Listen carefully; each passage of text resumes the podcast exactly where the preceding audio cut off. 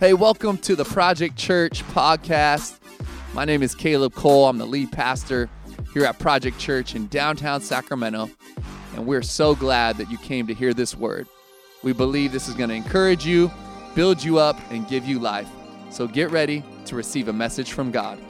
I just want to say thank you to your pastors, Caleb and Chrissy. You guys have some incredible pastors, and they're the real deal. They're authentic they're genuine, and in talking to them, they really, really love you. They believe in you and your bright future together here. And I've just got full confession before we get into it today. I am so jealous of your building. I, I haven't even repented yet. Maybe on my way home, I'm just gonna kind of just like get even more jealous. I've, while I've been to every room, even the bathrooms look good. I mean, it's so clean and it's just got vibe, right? I think that's what the kids say today vibe.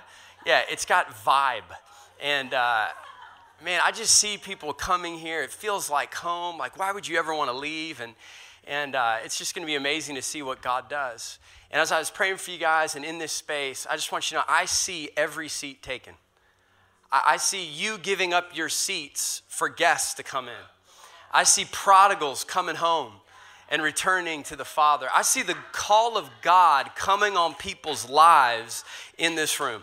And even upstairs in Project Kids, I see kids that are learning about Jesus now will one day be teaching others about Jesus. I see revival in this room. Answered prayers, open heaven, anything can happen. I see it happening here at Project Church. And so we are in San Francisco. My wife and I, we have another location, like Caleb said, and we're actually in the process of buying our first building.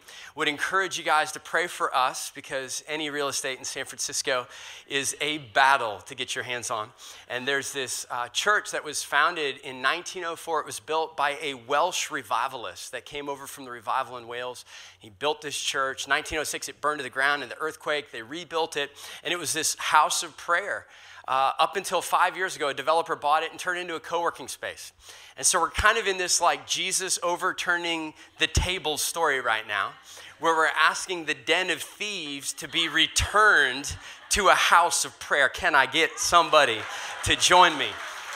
So please do pray for us, and I believe God's going to answer those prayers. Uh, my family, you'll see a picture of us. My beautiful wife, Amanda, my brown eyed girl, and college sweetheart. We've got three children uh, Max, who's actually home part of running church online for us today. He's a techie, and my son Jack Jones, and my little lady Maddie, and then that's also our dog Champ. And that's literally right outside our front door. We live about a five to 10 minute walk from the Chase Center where the Warriors play. Just saying, I know you guys are close to the Kangs, but we got the Warriors, got some chips down there in the city, you know what I'm saying? And I know Caleb's gonna talk to me about this afterwards. And so, uh, Champ and I, we, where we live, we go on this walk every morning at sunrise, nearly every morning, and, and we pray for our city. And we declare that a new day is rising over the bay revival, renewal, and awakening. That's what we're contending for. That's what we're going after. And so if you're ever up at sunrise and you think of us, please do join us in praying for revival. We believe that God's up to something good, something big in our city and across the bay. So, we are in this series today called Marked by Jesus, and we're teaching from the Gospel of Mark, and my name is Mark. And so, if you can put it all together, I'm kind of the token Mark guy. Like, well played, Caleb, well played. I see you see you. Well done. And uh, it's been a while for me. Uh, it's been almost 12 months since I've actually spoken live to people like in a room with faces and they can actually talk back. And uh, so the first worship experience this morning was like, oh, it was awesome. So much better than just talking to a dead room with a camera. And so I don't know how this is going to go today. It's probably going to be really great for me and horrible for you because I don't even know how to hold the mic. Like, am I up like Kanye or am I down like Jay Z? I don't even know. We'll just see, kind of answer it as we get going. Um, but I believe what God gives us today from the scripture can be very helpful and uh, can encourage you today. Uh, so you can just think of me, just say, Help him, Lord. Wave, wave that bishop towel. Just help him, Lord. Help him. Who knows what's going to happen? If you've got your Bibles, go ahead and open them up. You can pull out your devices if you do it like that. We're in Mark chapter 12. And what we're going to do is kind of talk verse by verse through Jesus' discourse with a group of people called the Sadducees. And then we'll pray and get into the teaching this morning. The Bible says, and Sadducees came to him, Jesus, and these are the people that say there is no resurrection. And so this was a group of people at that time which were known as kind of the spiritual elite. All right, don't think Christian famous or celebrity pastor. Think more like intellectual, wealthy, influential, powerful. These group of people believed the first five books of the Bible, but one of their core tenets of their beliefs is that they did not believe that there was a resurrection or there ever would be a resurrection. And so they're asking Jesus these questions. And here's their question They say, Teacher, Moses wrote for us that if a man's brother dies and leaves a wife, but leaves no child, that the man must take the widow and raise up offspring for his brother. There were seven brothers. The first took a wife, and when he died, he left no offspring. And the second took her and died, leaving no offspring. And the third, likewise. This is just a weird story. And this is probably why Caleb asked me to teach on this text, because it's like the weird, one of the weirdest questions in all of the Bible. And I'm so glad we don't live in those times, right? And so the second took her, third likewise, and the seven left no offspring. Last of all, the women, woman also died. Now check this out in the resurrection, when they rise again, whose wife will she be? For the seven had her as wife. Hold up. You just told us that you don't believe in the resurrection. And now all of a sudden, four verses later, you're saying when the resurrection happens. See, the Sadducees are a lot like all of us. We're really good at changing the subject on God. He wants to speak to us about the healing He wants to do in our hearts. And, and we want to talk to Him about how He needs to fix our spouse and teach Him how to love us more. He, he wants to talk to us about how to get out of debt and, and how to live free from that and be generous. And we want to talk to Him about how we need a promotion at work. Like, I don't know about you, but I'm really good at changing the subject on Jesus. But Jesus, He doesn't let us stay there very long. He says to them, is this not the reason you are wrong? I think that's a really good sermon title. The reason you are wrong. That could get a ton of clicks on YouTube. I mean, wouldn't you click on that? Like, I want to know why I'm wrong. But we're not going to call the sermon title that today because we don't want to be like the Sadducees. Jesus says, This is the reason that you are wrong, because you know neither the scriptures nor the power of God. Jesus changes the subject back to what the subject is all about about the Bible and the power of God. This is what it's about. It's, a, it's about having a relationship with me through the scriptures and through you receiving and releasing the power of God. That's what it's all about. The message version says, You don't know your Bibles and you don't know how God works. Eugene Peterson. And so, what was happening here is the Sadducees, they were majoring on the minors. What was unimportant, they had made most important. They exchanged what mattered the most for what actually mattered the least. So Jesus continues on. He says, For when they rise from the dead, hey, it's not if there's a resurrection. When there is a resurrection, there will be a resurrection because guess what? In a couple days, I am the resurrection. For when they rise from the dead, they neither marry nor are given in marriage, but are like angels in heaven. Now, any parents in the room? If you're a parent, just slip it up. Okay, for all my parents. This is really good Bible knowledge for your kids that ask crazy Bible questions. Like, Daddy, someday when I get to heaven, can I marry an angel? No, you can't. Jesus said you couldn't. It's in Mark 12. Read it. Take it up with him. Not me. I didn't say it. Like, this is just kind of good stuff to know for our kids and for our own personal parental sanity. Thank you. If you get anything out of it, no, I'm just kidding. And as for the dead being raised, have you not read in the book of Moses in the passage about the bush how God spoke to him, saying, I am the God of Abraham and Isaac and the God of Jacob? He is not the God of the dead, but of the living. You are quite wrong. Jesus, tell me how you really feel. you are quite wrong. See, this is what's amazing about Jesus here is, is he's saying that the question that they are asking actually tells on themselves. It actually shows that they're dead. And that's why they're trying to change the subject and ask a question that nobody even cares about because they're dead on the inside. If you would just bow your heads and pray with me this morning. Father, we just know that you have so much to give. There's so much that you want to teach us and share with us. We just open our hearts right now with expectancy to receive all that you're giving. In Jesus' name, amen. I was so wrong. You've been wrong about somebody? When was the last time you were wrong about somebody? For, for me, it was a couple years ago. I was invited uh, to this conference in Nashville, and there was a bunch of pastors from around the Bay, and, and uh, we're all to, to go to this kind of cohort leadership thing in Nashville. And, and so they give you the little, uh, the little sheet by email, the PDF with all the people. And so I'm kind of looking at all the people that are going, and I'm kind of like praying, God, put me in the room. Let my roommate be one of these like wise old sage guys in the Bay Area that I can learn a ton from, right? And there was one person on the list that was kind of like, and Lord, please, with your grace, make sure that that is not my roommate. There was this certain pastor that I hadn't really known all too well yet, but he was one of those happy, clappy pastors. You know what I mean? Like he wakes up in the morning and his breath doesn't stink, and like his hair's perfect, and like it just he just kind of got under my skin a little bit. Like, man, this doesn't feel real. And I'm gonna be honest with you, I just don't do fake very well. And so I was kind of like, ah, anybody but him. My flight is late. I get in late. I'm knocking on the door of my room at this conference, and guess who opens the door? I'm like, are you serious? I was so ready to like, oh, no, sorry, wrong room, you know, uh, sleep on the floor in somebody else's room. And, uh, and, and I immediately he says to me, oh, I'm so glad that we're roommates. I'm like, oh yeah, you, not me. And, and he's like, I've been thinking about you. I've been wanting to meet you. I've been praying for you. I mean, what are you supposed to say? like, you are so much like Jesus, and I am not. And, and then he proceeds to just pour his heart out to me. He's got a, a foster son that they had adopted that has some significant behavioral and mental health issues, and, and how that's, you know, the marriage and the family dynamic. And then he tells me about what's going on in his church and the brokenness of some people. And, and then he's talking to me about how the enemy is personally tempting him and he's fighting. He feels like he's in a tug of war and he's fighting for the call of God in his life. And so I end up ministering to this guy till like one in the morning, listening and praying for him. I was so wrong.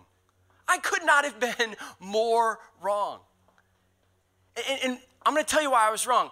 I was wrong for the same reason the Sadducees were wrong. I was wrong because I didn't really know him just like the Sadducees didn't really know Jesus. Isn't this really our problem? Our problem is that we really don't know him. That, that, that's all the problems in the world, the problems with all humanity can all be tra- traced back to that one problem that we don't really know Jesus. See, Jesus says in this text, the reason you are wrong the reason the Sadducees were wrong is because they were so busy trying to be right. So, if you translate that to our culture today, this cancel culture, we're not even really trying to be right. We're just trying not to be wrong.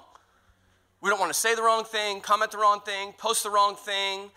And, and then we got to say something because if we're not, if we're silent, then we're complicit. And I don't want to be canceled. So, it's not about saying the right thing, it's just not saying the wrong thing. And so, it can be so, we're so busy trying to be socially acceptable and, and okayed by culture that we miss out on Jesus. And this is exactly what the Sadducees are doing. They're trying to justify their faith, prove their faith, show off their faith. They're still convinced that, that this walk with God is about rules, do's and don'ts, but it's not. The gospel tells us it's all about what Jesus has done not do's and don'ts. It's what He finished for us on the cross. Everything that needs to be done for us to have a relationship with God has already been done. That's what Jesus did for us in the gospel. And so we know the Bible tells us that he that has the Son has life. It's not about rules or regulations or questions, it's about having Him. And then he says here, he says, you're wrong because. Now, I want you to hear this. Anytime Jesus says because, you better listen up. Because he rarely says because. And the reason why he doesn't say because is because anytime he says because, we try to build a faith off of it. We try to create a formula, an equation, and an algorithm for who's in and who's out. Yeah. Well, well, well, well, well, well, because she did that, that's why that happened. Because he believes that, that's why that happened to him. And so, very rarely does Jesus say because.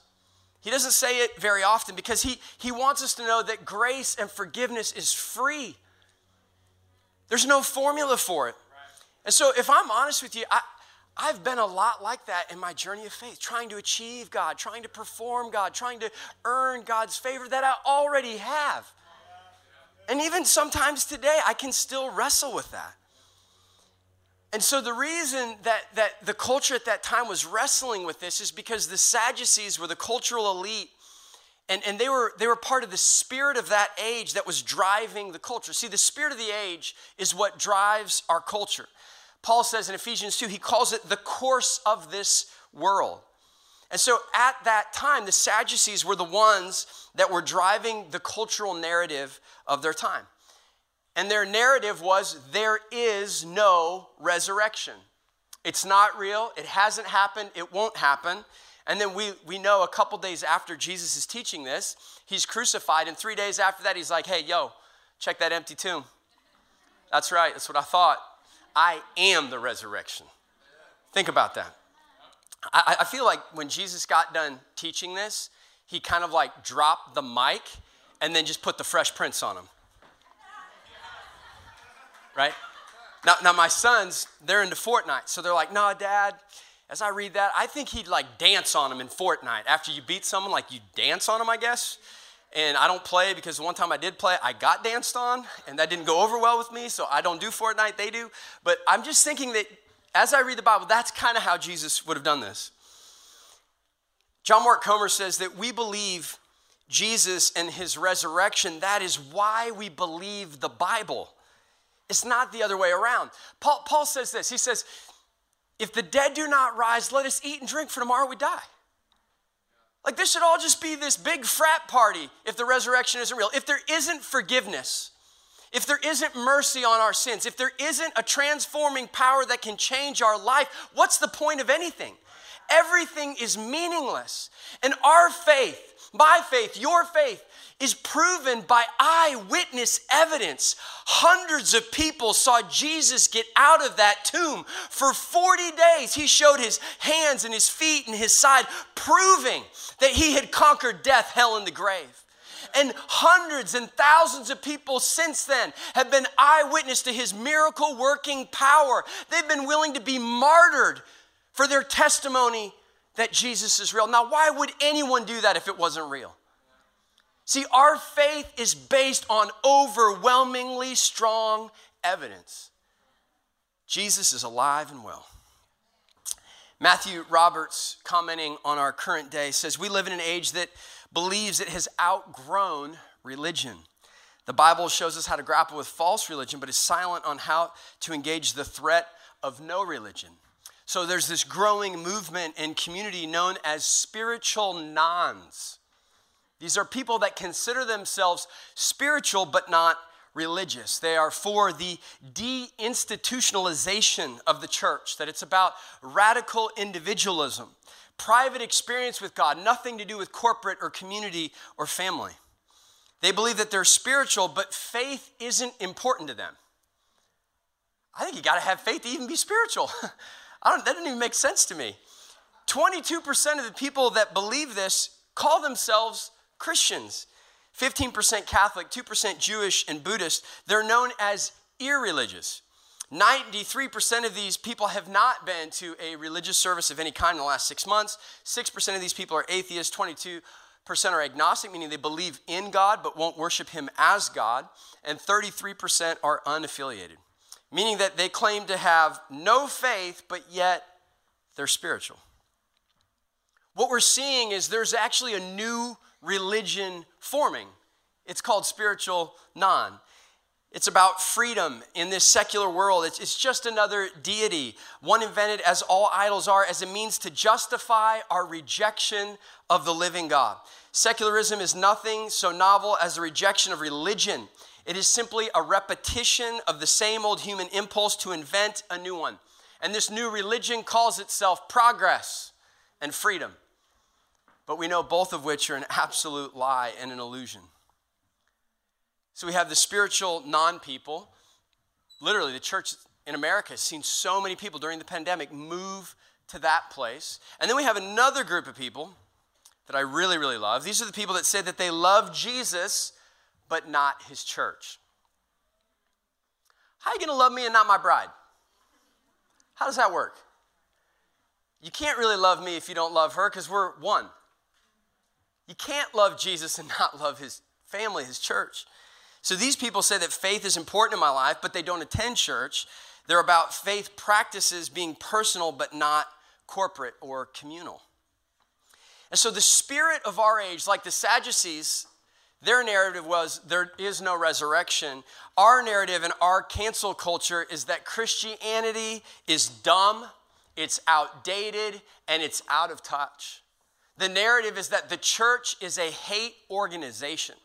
If you believe in what the Bible teaches about protecting the lives of the unborn, if you believe in what the Bible teaches about marriage and gender, you are a hater. You are mean. You are not a lover of people. You are inhumane. This is the cultural war that we, as followers of Jesus, find ourselves in. And I think so many people are asking themselves, what's the point of faith in church and Jesus? I need an experience. I need something that's real to me, that's authentic, that's genuine. I need to know, not just because the Bible says it, but in experience with God. And so, this is what Jesus is saying to the Sadducees as they try to change the subject. He says, Hey, keep the main thing the main thing. And in no uncertain terms, he says that the gospel is the main thing. It's not opinion, it's not fact, it's truth. It's not just a truth, it's the truth. The truth that can set you free, that can change you from the inside out, that can make you become who you were born to be. That's what the gospel does. See, the gospel is good news for hurting people, for scared people, for sick people, for confused people, bitter people, doubting people, deceived people, lost people. The gospel is the word of God and the power of God. It's not either or, it's both and. And so, what we've got to do as followers of Jesus is instead of trying to get the Bible to fit into our personal framework and false worldview, we've got to let the Bible speak it and build it.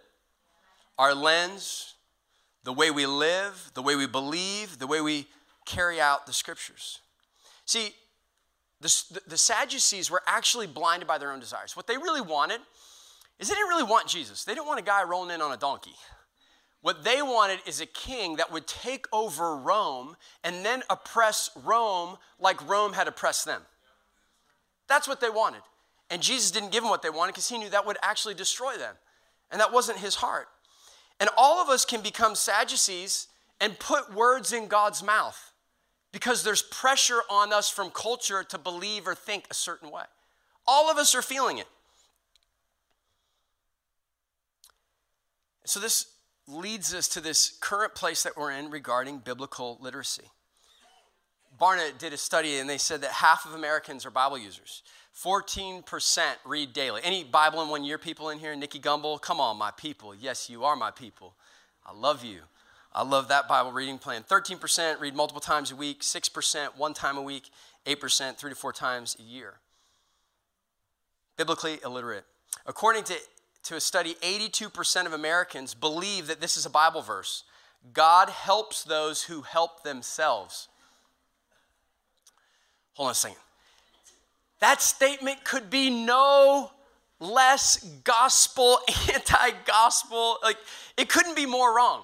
No, God helps all of us because none of us can help ourselves. We can't save ourselves. We can't rescue ourselves. We can't heal ourselves. We can't even figure ourselves out. Only God can do that. But see how this cultural narrative has now become like a belief of Bible believing Christians that don't even know it's wrong. It's so easy to be deceived. Another survey of graduating high school seniors revealed that over 50% thought that Sodom and Gomorrah were husband and wife, not an actual place. Now, you may be new to the Bible, you may be new to faith, if you didn't know that, that's totally okay. That's where I started. But that's not where we stay. Right? We continue to learn and we continue to grow and we continue to ask questions. And I think that's probably one of the things that's wrong in church. It's like we can't ask questions. We should be able to ask all kinds of questions.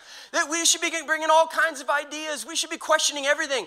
Paul high fives the Bereans in the New Testament because they listened to everything he said and then they went back to the scriptures and checked, they fact checked him, like CNN, Fox News style.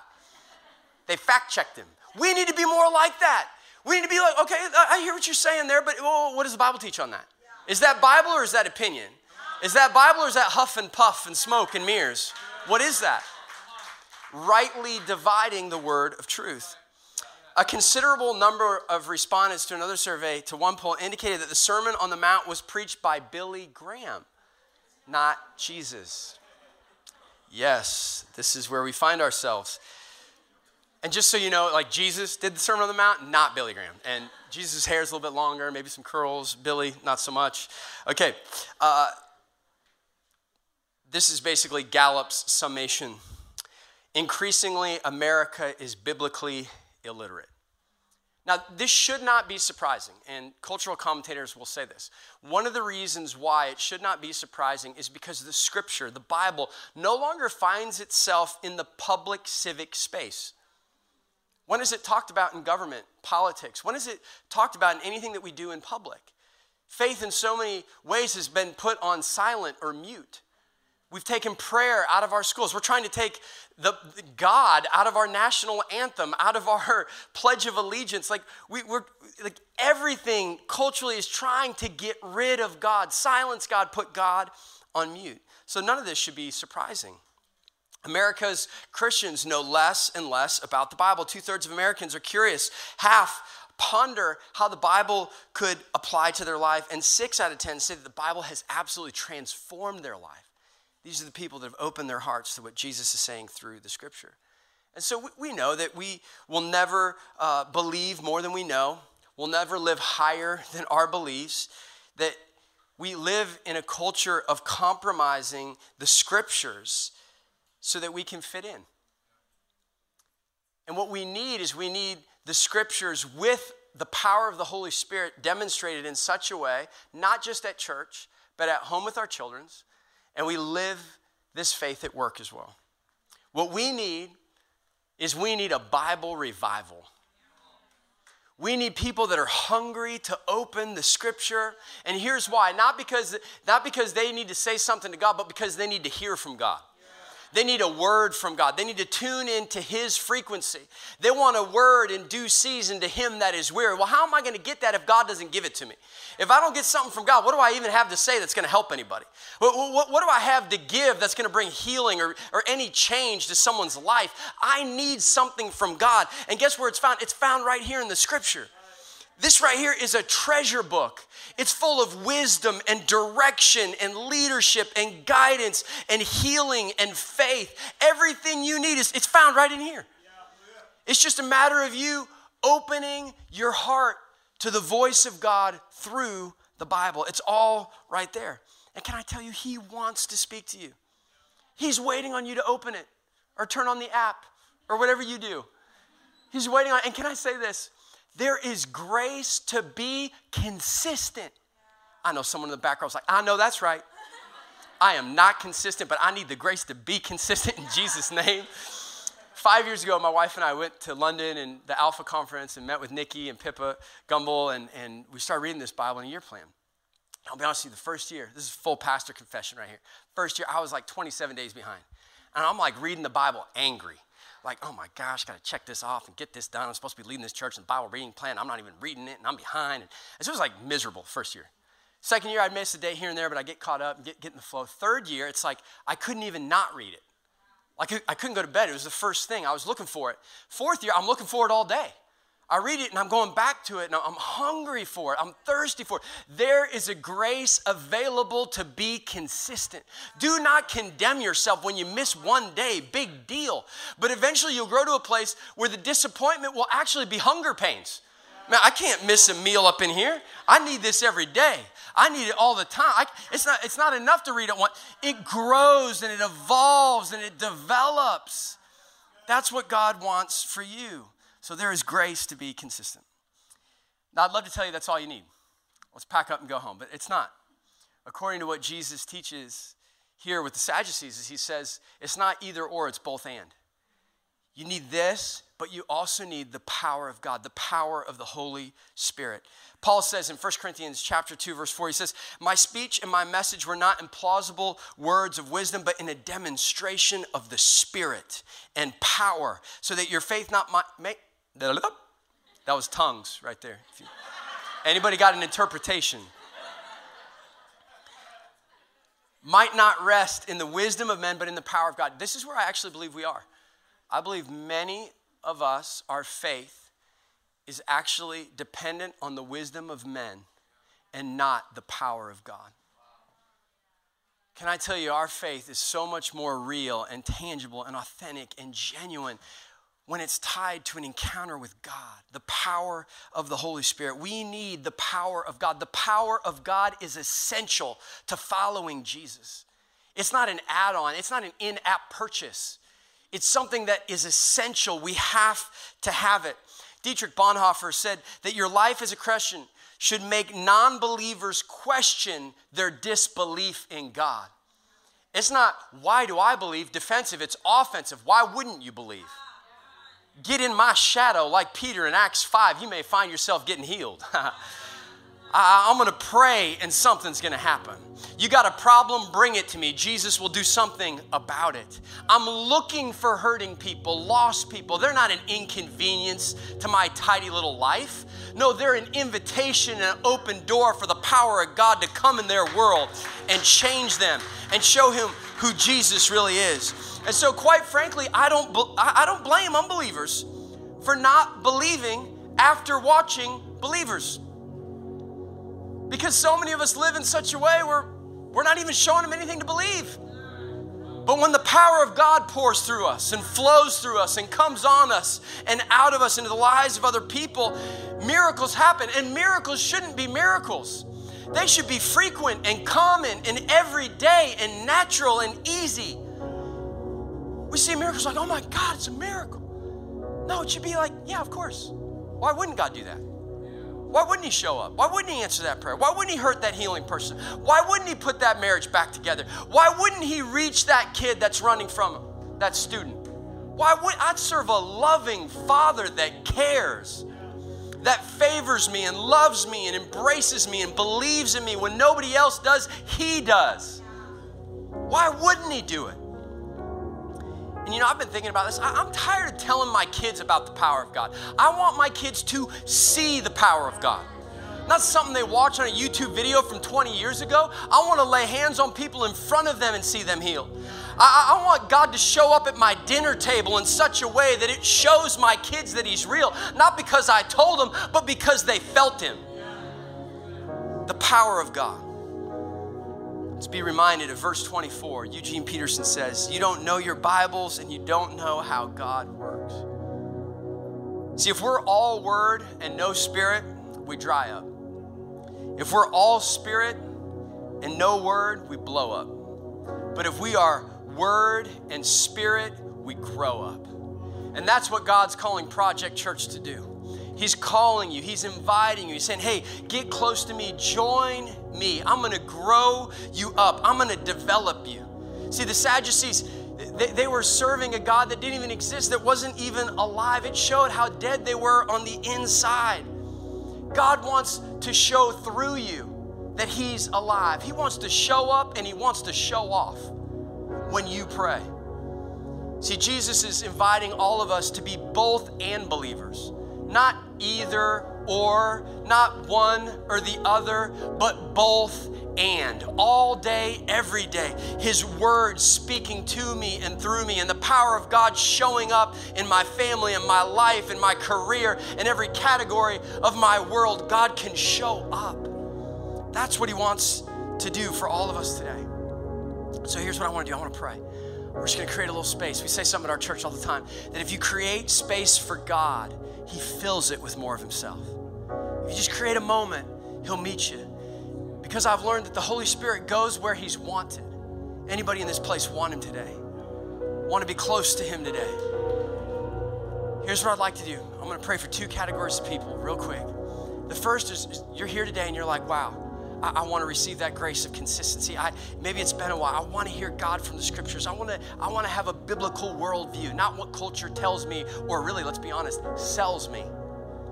I want to know God through the Bible. If that's you, stand on your feet right now. We're going to pray for you. Right now, all across the room, if you want to go deeper in the scripture and know God through the Bible, there's no shame in this. If I was out there, I'd be the first one to stand up. I want to go so much closer to God through the Bible. Just put your hand on your heart. I want to pray for you this morning. Oh, Lord, you know every person that's standing right now. You know, Lord, that, that you are so excited to meet them in the Word.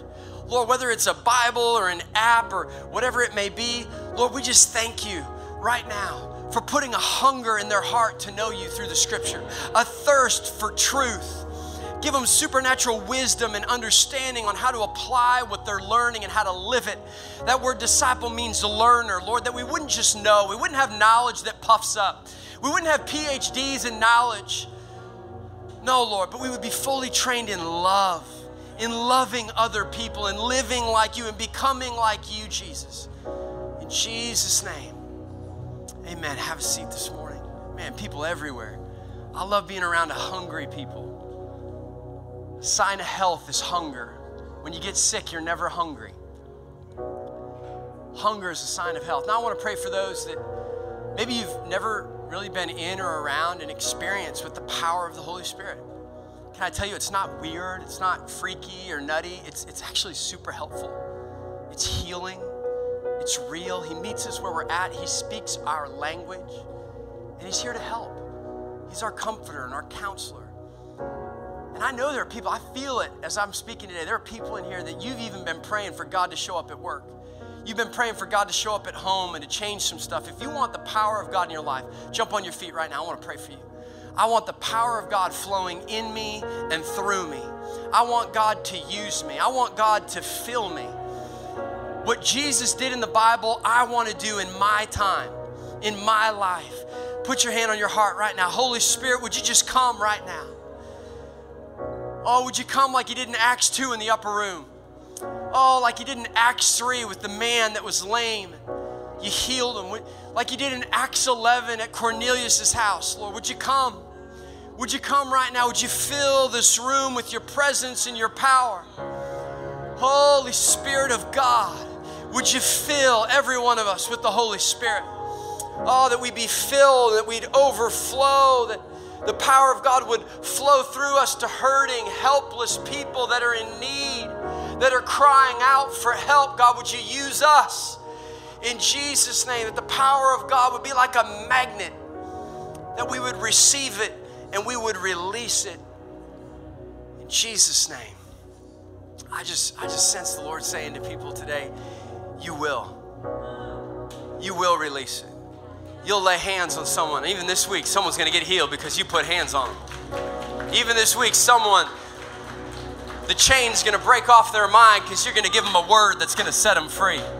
Come on, even this week, something good's gonna happen. Have a seat. One last group of people that I want to pray for, and then I'll get out of the way here. I just, I just really want to pray for, for people that are battling, and I feel that it's a battle uh, with mental health. You're just struggling. There's just this, this tug of war in your mind and conflicting thoughts, and you, you know what the Bible says. You're struggling, you're trying to believe it, and, and the depression can come on so quickly, and it can be so hard to leave. And and that's all real the anxiety and I, I, there are people even here today that you, you even have fear of future panic attacks if that's you i just want you to put your hands over your on your head over your ears you have the mind of christ we command depression to go in jesus name we command anxiety to flee in jesus name Lord, thoughts from heaven, those things that are good and noble and upright and just and beautiful, that those thoughts from heaven would flow through our mind. Lord, wisdom to make the right decisions at the right time.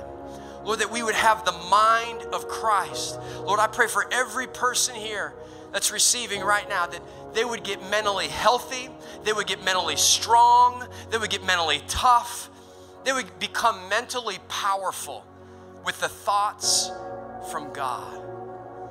In Jesus' name, amen. If you would stand on your feet, We're going to worship. And here's how I want you to worship. Just this last song here for a moment. I want you to worship like God heard your prayer. I want you to worship like your sins are forgiven. I want you to worship like you got miracle power now. Worship like your name's written in the good book. Worship like there's a bright tomorrow.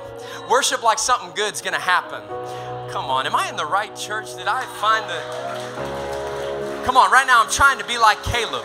I'm trying to fire somebody up. Can I get a Hammond B3 organ in the back? Because I'm going to tell you what's going to happen, Project. From the window to the wall, God is going to fill this place with people. You're going to see miracles. You're going to see signs. You're going to see wonders. This altar is going to be filled with people crying their eyes out, meeting Jesus in a new, real, fresh way. Come on, let's give him a round of applause. Let's worship him today. Hey, thanks so much for tuning in to the Project Church podcast. We pray and hope that this message encouraged you, built you up, and gave you life. We want to ask that you would invest right now in what God is doing here in downtown Sacramento. We've just recently moved in to our all new building in the waterfront, Old Sacramento district. We want to ask you if you'd like to give, you can go to projectchurch.com forward slash give to invest. Let's see all that God can do through us.